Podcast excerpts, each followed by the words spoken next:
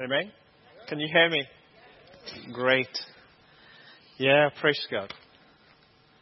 I want to have a very, very warm welcome to every one of us tonight.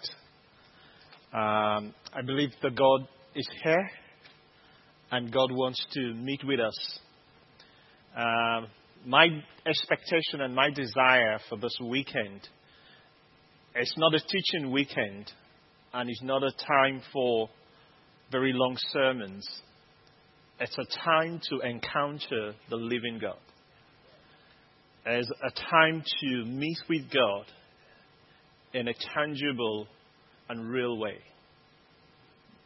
The God of heaven is real.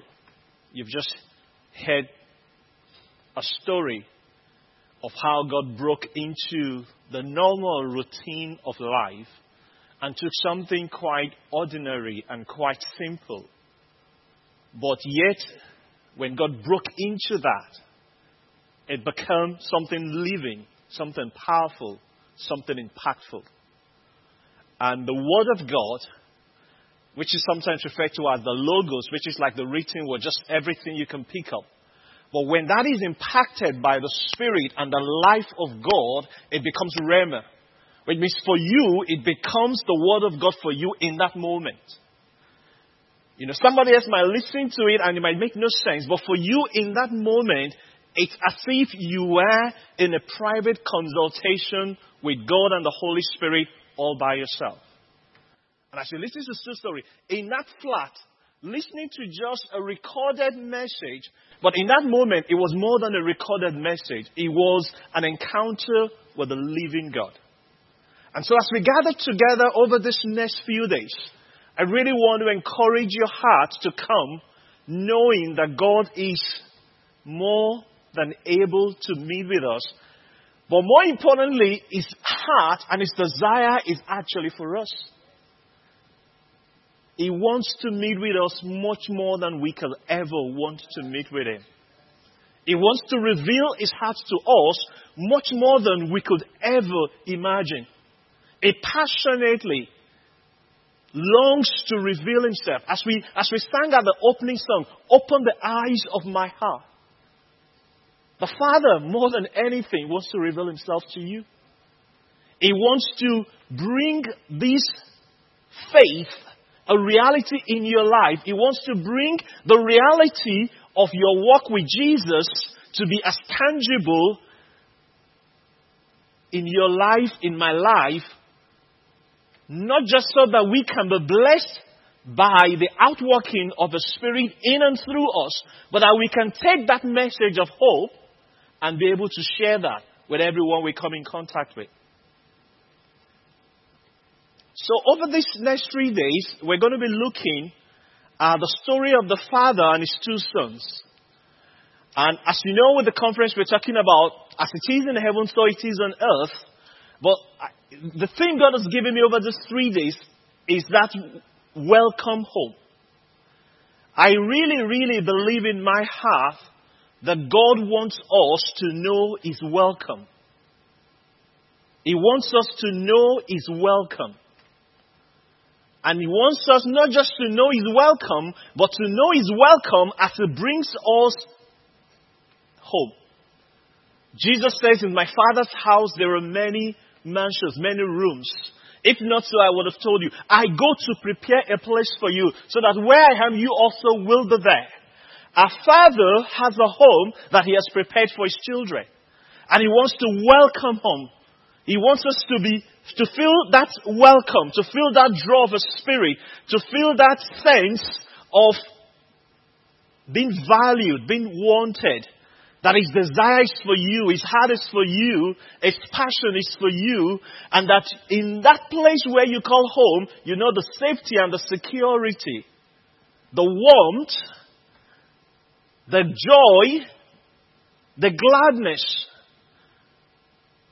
that sense of being grounded, that sense of being established, that sense of care and being looked after, that sense that you are actually in a place where you can flourish and where you can know a deep sense of connectedness And that's the home it welcomes you into.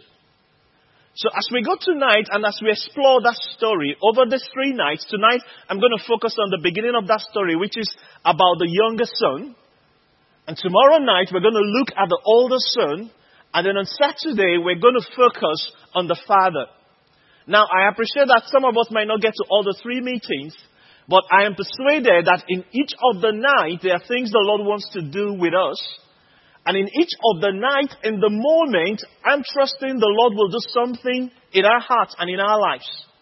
Something in the moment. You know, the Bible tells us that everyone who came in contact with Jesus, they went away with an encounter.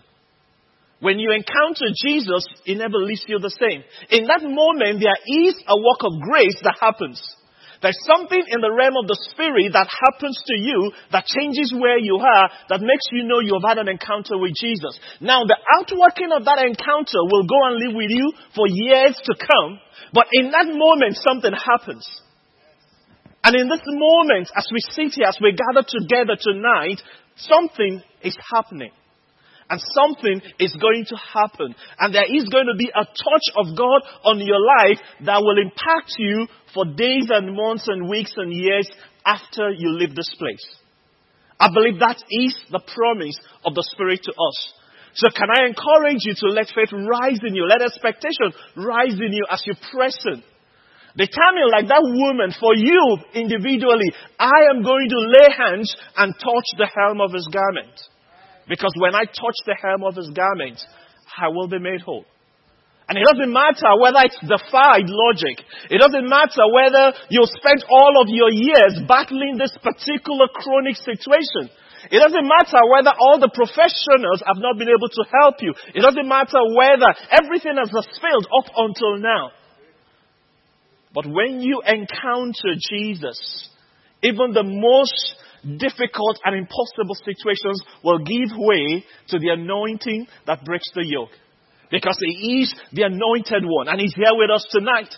He's sitting by your side. Just right by your side. His focus is on you. His attention is on you. His gaze is fixed on you. He is focused on your situation. He's focused on your circumstances. He is here for you. The gaze of Jesus is upon you tonight. Not on the brother sitting by your side, not on the sister by your side. He's focused on you. He wants to do business with you. Because this is the time of his favor. This is the time that he has appointed to bring us into the fullness of our inheritance as sons and daughters of the living God. Father, we open our hearts to you, Lord. We know you've already started your work amongst us. So, Lord, I pray let faith rise up in our hearts, Lord. Open the eyes of our heart. Open our understanding. Let there be clarity, Lord, tonight. Let there be clarity, Lord. Cause your children to hear your voice in my voice, Lord, tonight. That they will not hear the voice of man, but they will hear the voice of the living God. And the truth of your word will expose the lies of the enemy. You bring us into revelations tonight that will take us into a different place in our walk with you in the name of Jesus. Amen. Let's quickly go to Luke chapter 15. Just to start with that story, we'll read that passage. And then I'm going to focus on this is a story that I know, you know, we, we all know the story. It's very, it's, it's, a, it's, a, it's a familiar story. But I, I think that is the focus tonight that the Lord wants to shine His light on as we look at this story.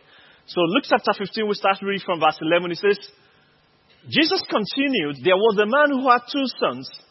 The younger one said to his father, Father, give me my share of the estate. So he divided his property between them. Not long after that, the youngest son got together all he had, set off for a distant country, and there squandered his wealth in wild living. After he had spent everything, there was severe famine in that whole country, and he began to be in need. So he went and hired himself out to a citizen of that country who sent him to his fields to feed pigs. He longed to fill his stomach with the pods that the pigs were eating, but no one gave him anything. When he came to his senses, he said, How many of my father's hired men have food to spare, and here I am starving to death? I will set out and go back to my father and say to him, Father, I have sinned against heaven and against you. I am no longer worthy to be called your son. Make me like one of your hired men. So he got up and went to his father. But while he was still a long way off, his father saw him and he was filled with compassion for him. He ran to his son, threw his arms around him, and kissed him. The son said to him, Father, I have sinned against heaven and against you. I am no longer worthy to be called your son. But the father said to his servants, Quick, bring the best robe and put it on him. Put a ring on his finger and sandals on his feet. Bring the fattened calf and kill it. Let's have a feast and celebrate. For the son of man, for this son of mine was dead and is alive again. He was lost and is found. So they began to celebrate. I'll stop there and we, we can continue next time.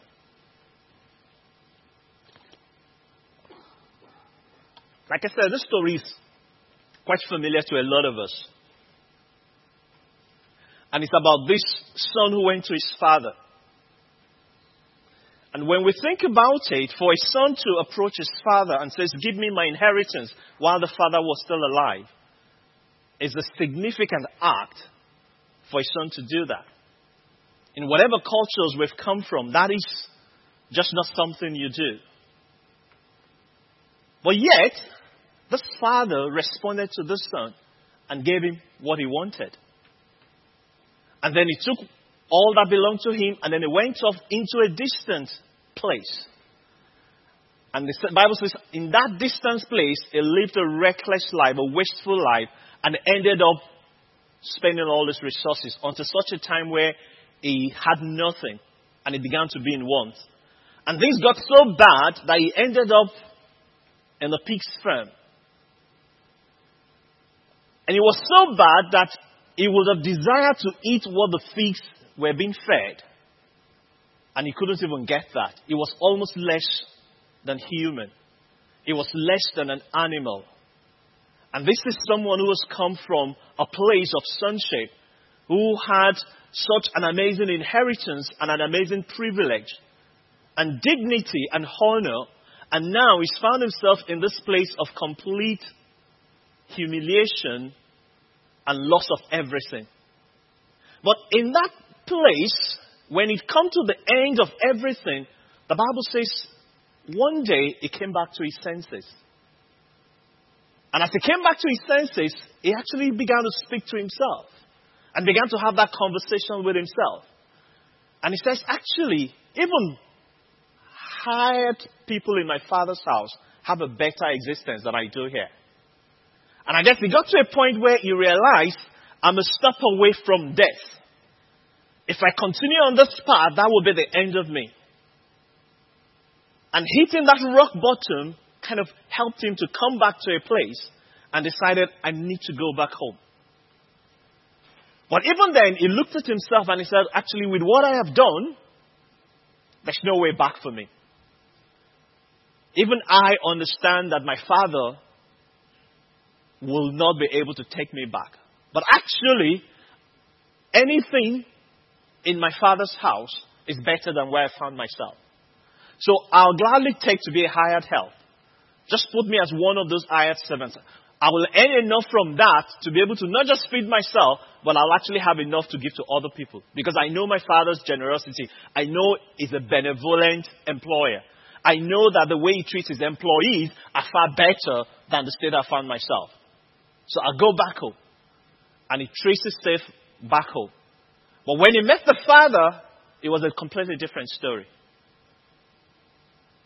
The response of the father, the, the compassion, the generosity blew his mind away. And rather than coming back home and finding himself as an employer in one corner just slaving away, the father restored him back to his inheritance as a son. And we give you this beautiful picture where the Father stripped him of all that humiliation, clothed him with honor, put a signet ring of authority on his hands, shod his feet with amazing sandals, and declared a celebration. Now, this parable we have just read, if you go back and look at Luke 15, came on the back of when Jesus was accused by the Pharisees that why do you spend time with sinners? Why do we find you in the company of these sinners and these derelicts and people that we should really not care about? And they were almost accusing Jesus of almost making a mockery of who God was and the standing of God with his people. And says, you shouldn't be hanging around with people like this. And as a response to that, Jesus shared three parables. He talks about the parable of the lost coin. He talks about the parable of that lost sheep, the one where the 99 were saved and he lost one and the father went out. And then lastly, he talks about this parable of the father and the two sons. And what has struck me in each of those parables is how he uses a picture of the Father there to represent the heart of God. And I said, go back again and look at those parables. One thing that really caught my attention in all of it is that aspect that the Father was so desperate to bring that restoration. They weren't forcing it. It was something the Father did gladly. You know, with that coin, it says she searched and searched and searched and searched until she finally found it. And then when, the found, when, when they found that, they did not just stay with it by themselves. He invited everybody else to come and participate in this joy and in this celebration. There was great joy in the Father's heart when that which was lost was recovered, when that which was dead was made alive. And all of those stories, you find out that they all ended in a state of celebration and joy. You know, that tells me that the Father's heart and His purpose in seeking us, going after us, and restoring us is not reluctantly. He's not struggling to do it. He's doing it with such a joy and such a gladness. That's what He wants to do. That's what He wants to achieve. That is Every passion in his heart is for us. He, he, he chases us. He pursues us. He's completely focused on bringing us and restoring us back to himself. And we can look at this story and it can affect us in different ways. And every one of us at some point, because at, at, at the baseline, all of us as humans have walked away from God. Because we chose to reject his lordship. We chose to reject his values. We chose to reject his authority over our lives. And we chose a life of independence away from God and the purposes of God and to do whatever we like. Even the things that God has given us in terms of our giftings, our intellect, and all that He's made us with, we say, no, we don't want you to have any part in this. Give it to us. We take absolute control of it and we do whatever we like with it. And we've expended it in a self-seeking gratification. And it's brought us to that place of deep want and lust. And that happens to each one of us. And then in His grace, like Stu shared, God breaks into that. And He brings us back and restores us to Himself. But that is not the end of the story. As I prayed and thought about this, the Lord really focused my heart on that passage when He talked about when the son began to think in himself. Every time that we step out of faith, every time that we close our heart to the voice of our Father's love, every time that we yield ourselves to the flesh rather than to the Spirit, we are beginning to move away from our Father's home. Every time we seek another voice of affirmation, rather than the voice of a father's love that says, You are my child, in you I am favored, and we begin to seek anything else, we are drifting away from home. We are going into that distant land. We are moving farther away from the reality of what the Father has got for us. And so we engage in that prodigal not just because we completely, so even though we are children in his house, sometimes we can still give heed to this prodigal spirit where we begin to drift away and things begin to draw our heart and we begin to get cold in our faith or we begin to lose sight of the vision of the purposes and of the plans of God. If I expend the gifts of God upon my life in self-seeking and self-gratification rather than for the glory and the purposes of God, in that moment I am beginning to drift away from my father's house. I am getting into that distant place where I am now beginning to expend my father's energy and my father's blessing on self gratification. And it brings me into a place of want and a place of frustration and a place of feeling lost and cut away from all that the father has for me. And in that place, we need to come back to our senses. And we come back to our senses when the voice of a father becomes clear. Because he says, the first thing this son says is, I will go back to my father. The moment he reconnected back with that truth, that this is my father, that set of a spiral of thoughts in his head. He didn't say, I will go back. He says, the first thing he says is, I will go back to my father. The moment he reconnected that I am a son, I am a son. I am a son. I've got a father. And that's where my connection is. And that began to cause him to ask himself the questions, what is a son in my father's house?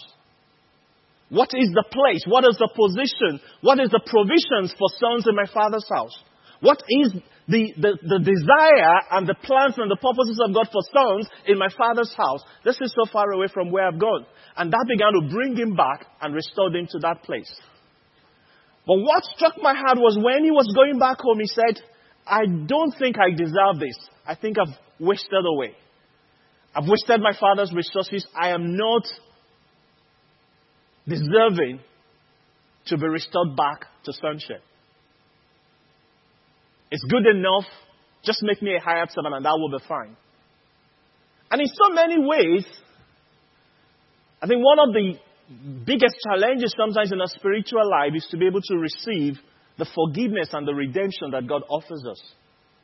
Because sometimes we look at our lives, we look at our past, we look at things that we have done and what we've gone through, and we manage to convince ourselves that we're not good enough to become sons in our Father's home again. And we think, I will just be happy if I'm just a hired help. And on a survival level, that makes sense. Because uh, hired help in the father's house was better than where he was coming from.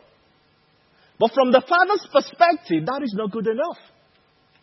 Because the father does not desire a hired help. That's not his heart desire. That is not his heart desire. The father's desire is to have his sons restored back to himself. It does not honor God it does not glorify God that sons of God are living as hired helps in his house. It does not honor him. It does not give him delight. Because the joy in a father's house is to welcome his children back home and to put them back in the place that is always desired for them. And when he got back, he said to himself, I don't deserve this. But the father just cut him. He didn't even let him finish what he was saying. It says, Strip him of all that debt, that all that, all that filthiness. Take it all of him. Clothe him in a robe. It didn't just give him any casual clothes. I was looking at some of the commentaries and it says that is a significant covering. That is not just any covering. That was a, a, a really, really amazing thing that God gave to him. But not just that, he put a signet and ring on his finger, which is a sign of authority which is a seal of recognition. So that if the second day he was walking on the streets and people looked at him and said, oh, that's the son that wasted away his father, and they start to mock him or whatever, it doesn't matter. They might mock him, they might say whatever I like, but it doesn't matter. Because the what matters is on that finger is got the ring. And with that ring is got the authority and the dignity and the honor that comes associated with that family.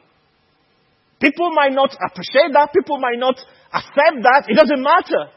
Because what matters is what the Father does. And the father has declared over his son, this my son who was dead is now alive. This my son who was lost is now found. This my son is worth celebrating. This my son is worth throwing a party. And I'm welcoming home as a son in my household.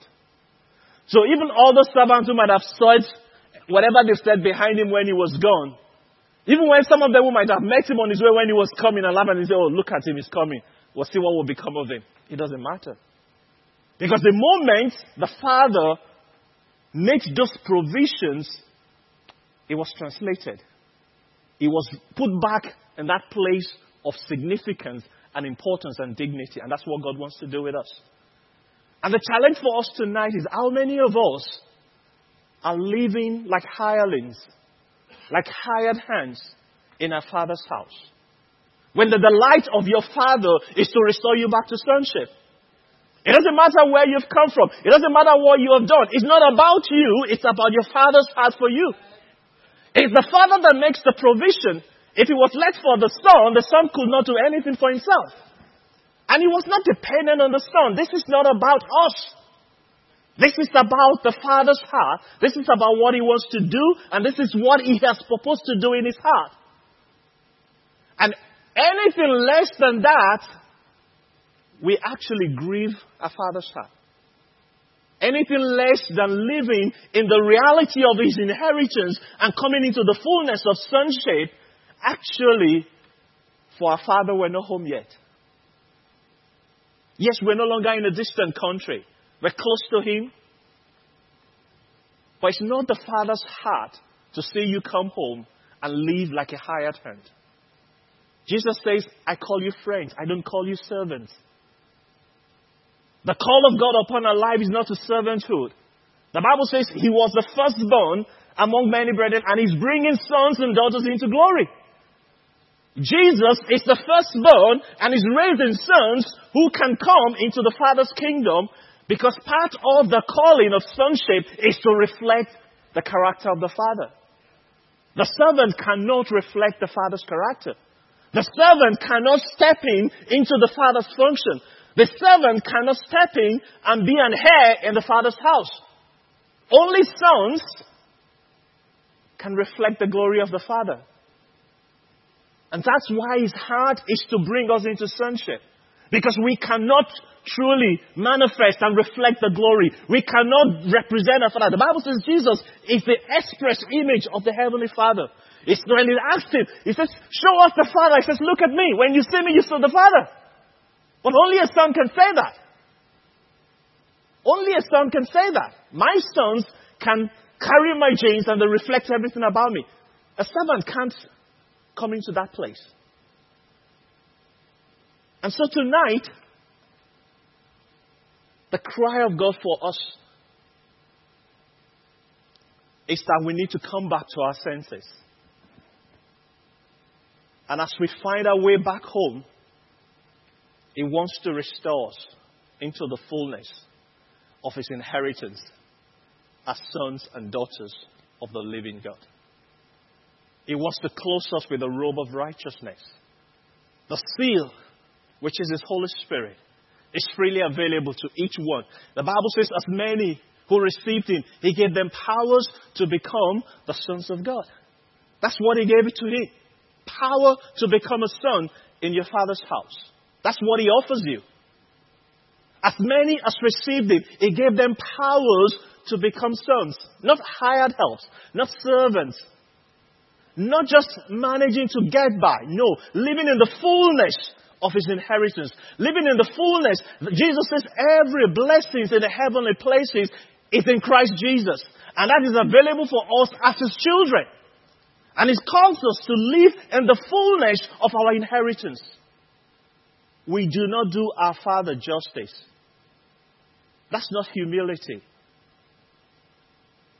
That's not godly sorrow. That does not bring any glory to our Father. His glory when His children come into maturity, when they display the splendor of His majesty, when the world can see the reflection of who our Father is in the way we manifest and will live our lives. And that's what He wants to do. That's where He's calling us into. That is what it means to be at home in our Father's house. And so tonight, I don't know where you are in this journey. If the band will come, please. We're going to spend some time to pray and spend some time to think about that. God wants to welcome us home, but not as hired help, but as sons. He wants us to get a fresh revelation of what it means to be sons in a father's home. Do you know the covering of the righteousness of God over your life? It says, having broken the power of sin, it set us free so that we can live in righteousness and in holiness all the days of our lives by the seal of His Spirit upon our lives, He gives us powers to exercise authority as His sons. And then He shows our faith with the preparation of the gospel that we can reflect to the world what He's already done in us. That we become the prize. When people see us, they see the benevolence of our God. They see the compassion of our God. They see how awesome and how great our Father is. We become the showpiece. We become the ones who reveal to our world this is what our Father does. This is what redemption looks like. This is what restoration is. I am a son in my Father's house. Irrespective of what I've done, when He restores me, He restores me in the fullness of the power of the Spirit. Why? Because Jesus paid the price. Jesus paid the price. He went to the cross for you and I. He took our shames. He took the guilt that we can be released and set free and released into the fullness of all the Father has for us. So the question tonight is Are you living as sons or are you living as hired hands in your Father's house? I would like us to respond to that word. We're going to pray tonight and we're going to just spend some time to pray as we and we're just going to have some time of ministry time. I believe the word tonight needs a response from us. And there are two things I feel the Lord really wants us to think about. The first thing is I want you to think in your own heart. Are you actually at home or are you in a distant place? Have you drifted away from your father's home? If you have, you need to come back to your senses. You need to return. You make that choice. That's one thing the Father can't do for you. You've got to make the choice to return and come back home. But what you're guaranteed is halfway, the Father is running to you. Halfway is embracing you. Halfway is not going to wait for all the explanation you have. It just wants to welcome you. So there is a welcome tonight. And the Father offers you that. Secondly, some of us are actually at home but we're still living in the servants' quarters. And we think, well, that's good enough. You know, God, you know, at least I'm not, I'm not feeding the pigs, I'm not out there. No, actually, it's not good enough. You need to know the reality of the redemptive work of Christ in you. When you know the truth, the truth sets you free. When you have life, you have life in all of its fullness. Anything less than that is not the desire of God for us. And if that's you, I want you to respond to that and pray and also come out and pray. And then once we do that, then we're going to pray one final prayer, which I'll come back to in a moment. So you please stand to your feet?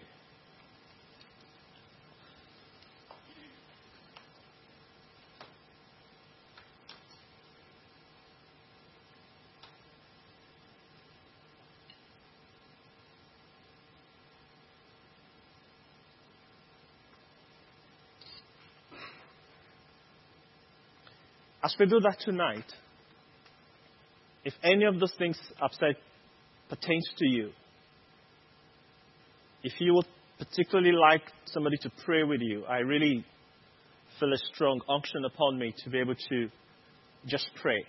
Like I said at the beginning of this meeting, God wants to do something in this moment. Because the Father's welcome was in the moment. And I stand here representing the Father heart of God. And I want to welcome you tonight. I want to put my hands around you. I want to, by faith, clothe you in that robe. I want to strip everything that is negative and contrary to God's purpose for you. I want to strip it off. I want to pray an impartation of the Spirit. I want to pray a seal of the Spirit upon that which God is doing in your heart today.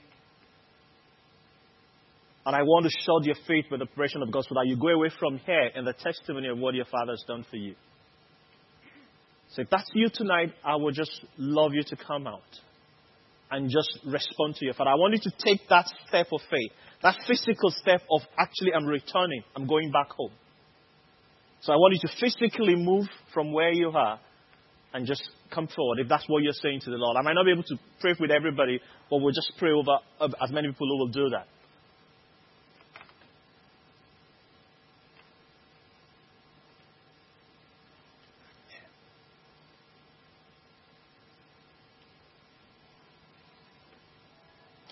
As many of us who are standing in the congregation, I want you to pray for this ones. That they will know the Father's welcome in a real and tangible way tonight. That whatever lies that the enemy has spoken over them, that they are not worthy to be sons in their Father's home, that the power of hell will be broken, and tonight there will be release and freedom. Can I get the ministry team to join me and help me out with this? And the rest of us, I just want us to pray for this brethren who are gathered before us. And say, tonight, Lord, we want them to know you're welcome right now in this place. We want a tangible impact and manifestation of the Spirit of God.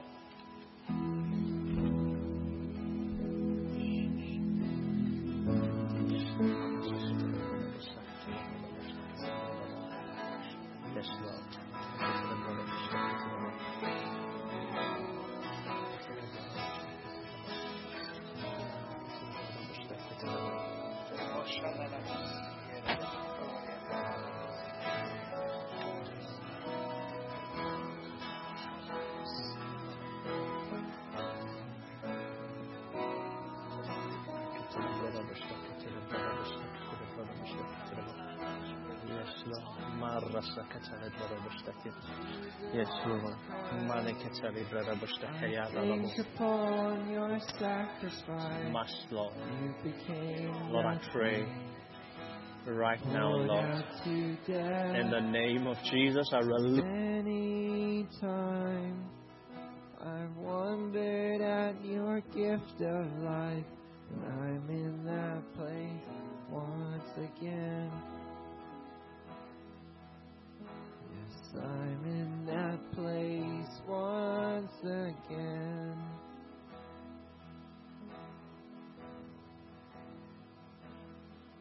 And once again I look upon the cross where you died.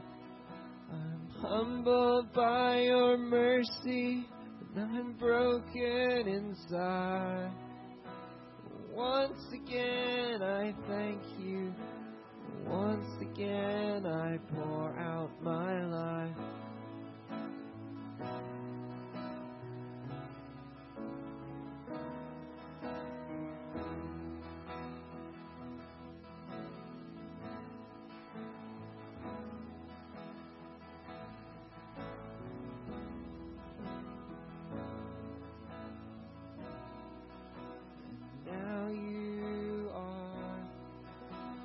Exalted to the highest place, King of the heavens, where one day I'll bow. But for now, I'll marvel at this saving grace, and I'm full of praise once again.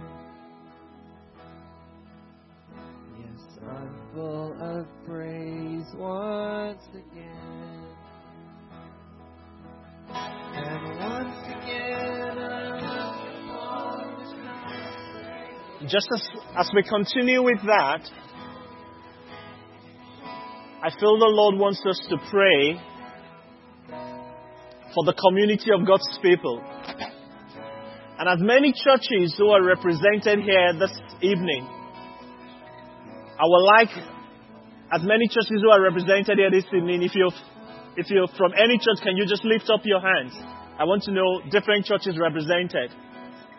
Now, what I would want us to do, I want us to gather around. Are we, for those of us who are in the congregation, I want you to look at those hands raised up, and I want you to gather around those people, and I want us to pray and make a prophetic declaration that in our communities of faith, God will bring His people into sonship that there will be in the realm of a spirit every lies that have kept people locked up as hired helps rather than stepping into the fullness of what God has for them. I want you to just join those brothers and sisters and agree with them and pray that in their churches, in their communities of faith, God will begin to do a work and begin to bring that reality. Do we get it? Thanks.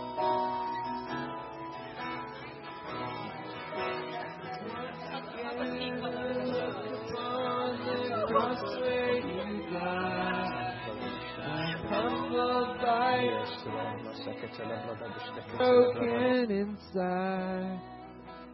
Once again, I thank you. Once again, I pour out my life.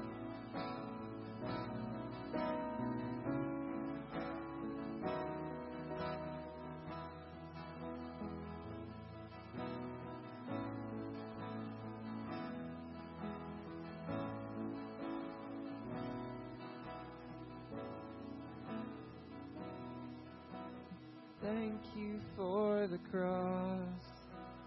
Thank you for the cross.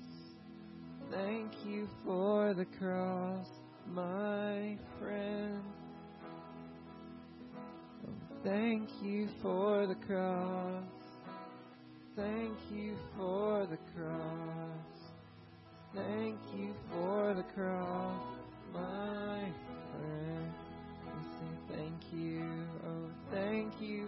for the cross. Thank you for the cross. Thank you for the cross, my friend. Oh, thank you for the cross. Thank you for the cross. Thank you for the cross, my friend. And once again I look upon the cross where you died. I'm humbled by your mercy and I'm broken inside. Once again I thank you. Once again I pour out my life.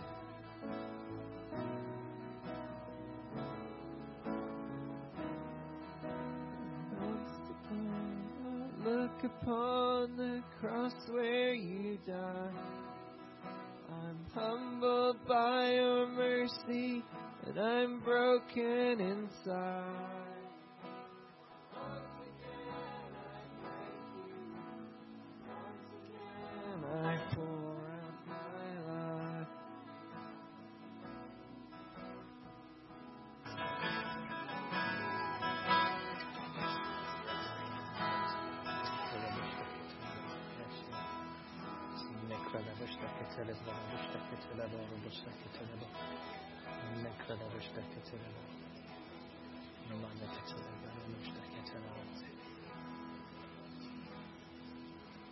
Just before we close tonight, one more prayer that I would like us to pray. I would like us to pray for the leaders of our churches. That they will be fathers who will be able to welcome the prodigal. That we will be able to express the Father's love. And I might invite one of the other church. Glenn, will you come and just pray over that. Yeah, thank you. I just want us to just agree together and just pray for fathers. That fathers will be able to welcome the prodigal.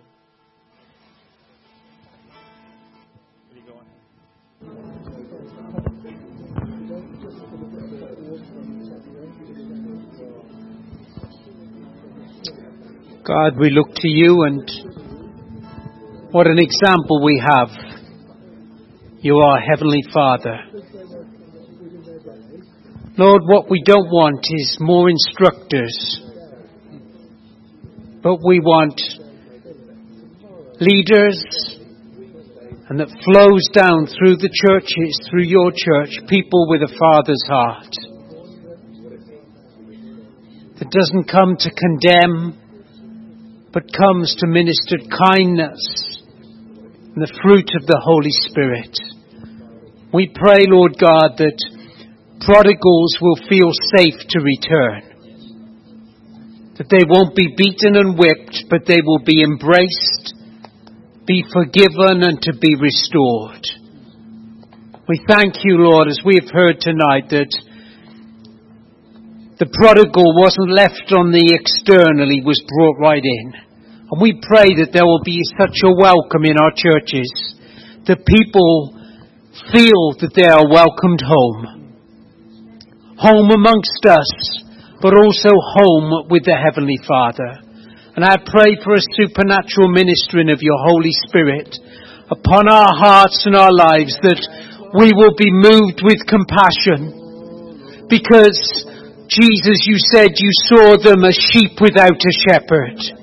There are so many, so many lives that are crying out in desperation and we have had blinkers on and we've ignored them and we ask and we come to you and we repent tonight, Lord God.